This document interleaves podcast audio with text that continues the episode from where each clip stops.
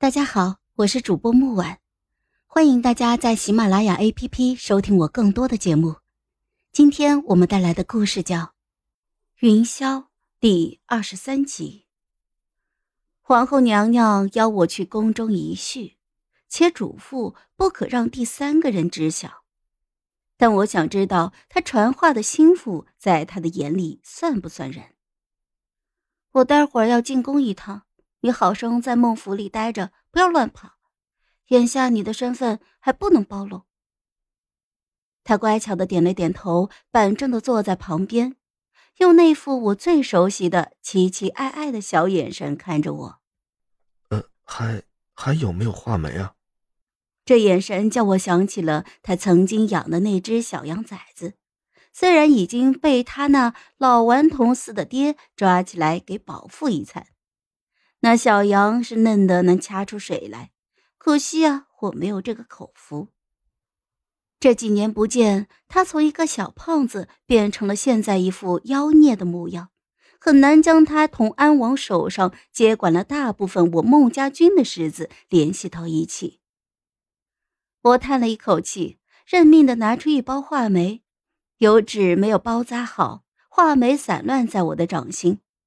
我伸手努了努嘴，示意他拿过去。我的手离他的嘴近了一些，他一口咬住那些画梅，舌尖隔着油纸，似有若无的蹭在我的掌心。我一哆嗦，手上的画梅就都落在了地上。他抬起头来，鼓着腮帮子。那晶莹纯净、不含一丝杂质的眼睛里，满是疑惑和幽怨，仿佛在控诉我浪费画眉的心境。心下又涌起一股可耻的罪恶感。已入纷争，这样的小羊崽子，莫不是会被那重重深宫里的庞然大物血肉并着骨血一起吞下去？我怀揣着满腹的心事入了宫。掉落在地上的画眉被一双修长的手给捡了起来，用油纸重新包装了起来。他捡得很慢，但是又满怀柔情。旋即，世子手一翻，双舌缠绕，血口大开的镯子出现，眸底暖意如数的褪去，如若孟野云在此，定能够认出此物同那夜宋城手上的无二样。不过识货的人是稍稍长眼，便可知眼下这玉镯子色泽暗淡，纹路粗糙，约莫是赝品。世子薄唇轻启，听不出喜怒，倒是个有趣的便安之府。他换了身行头，把不要乱跑的嘱咐抛之脑后，出了孟府。我没有同皇后的人接应。反而自己偷偷的溜进了宫里，凭借着背得滚瓜烂熟的宫中路线，不一会儿就摸到了交房殿的门口。此刻皇后的寝宫前无任何人把守，我心下正疑，哐当一声，瓷器碎裂的声音从屋内传出，止住了我正要推门的手。我寻了个偏处，戳了窗子上一个口子。只见皇帝一个人大肆的摔屋内的瓷器，面色阴雾。他摸出那个让我上次偷塞给皇后的镯子之后，面色沉得仿佛能够滴出血来。他像受了刺激的野兽，眼眶猩红。我的好皇后，连你也要背叛朕吗？他哈哈大笑了起来，手中血流不止。他竟硬生生的用手捏碎了那个镯子，不知抽的是什么风，将碎玉又扎在掌心中，流出的血触目惊心，我不忍直视，将头偏了过去。阿言，朕说爱你，你回头看一下朕好不好？屋内一片死寂，没有人回应他。发狂的野兽在牢笼里做最后的挣扎，我冷冷的看着，嘴角不由得勾了起来。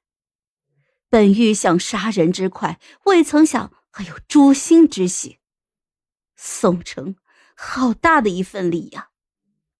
御花园内，入宫十余载的、永远端着的温婉华贵的美妇，在瞧见来人青衣瘦骨之后，展开了二八少女娇憨的笑颜。你终于来了，不过有些晚了。青衣点了点头，嘴角也噙着笑意。是挺晚的。他伸手挽过了发丝，印在唇畔上一吻。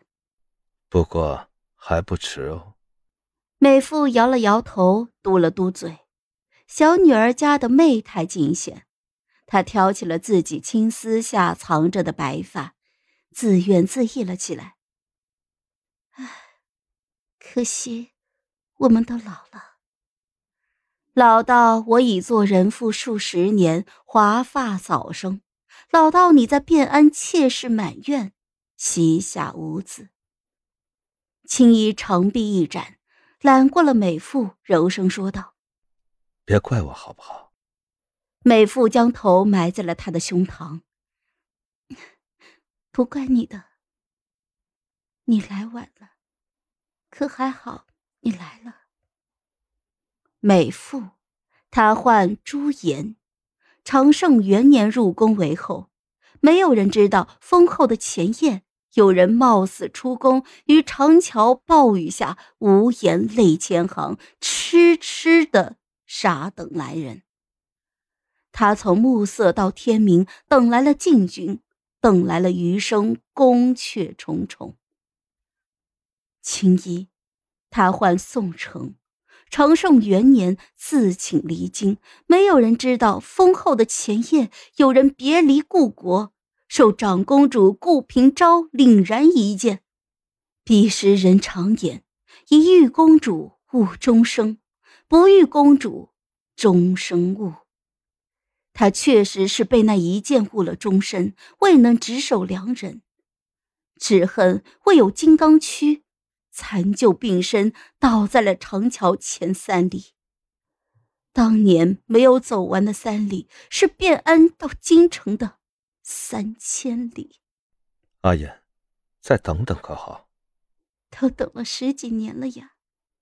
阿言不急，你遣散妾室的数月。阿言一直在等宋哥儿。好了。本集故事就到这儿，我们下集见，记得订阅和点赞哦。如果你有喜欢的故事，也欢迎在留言区告诉我们。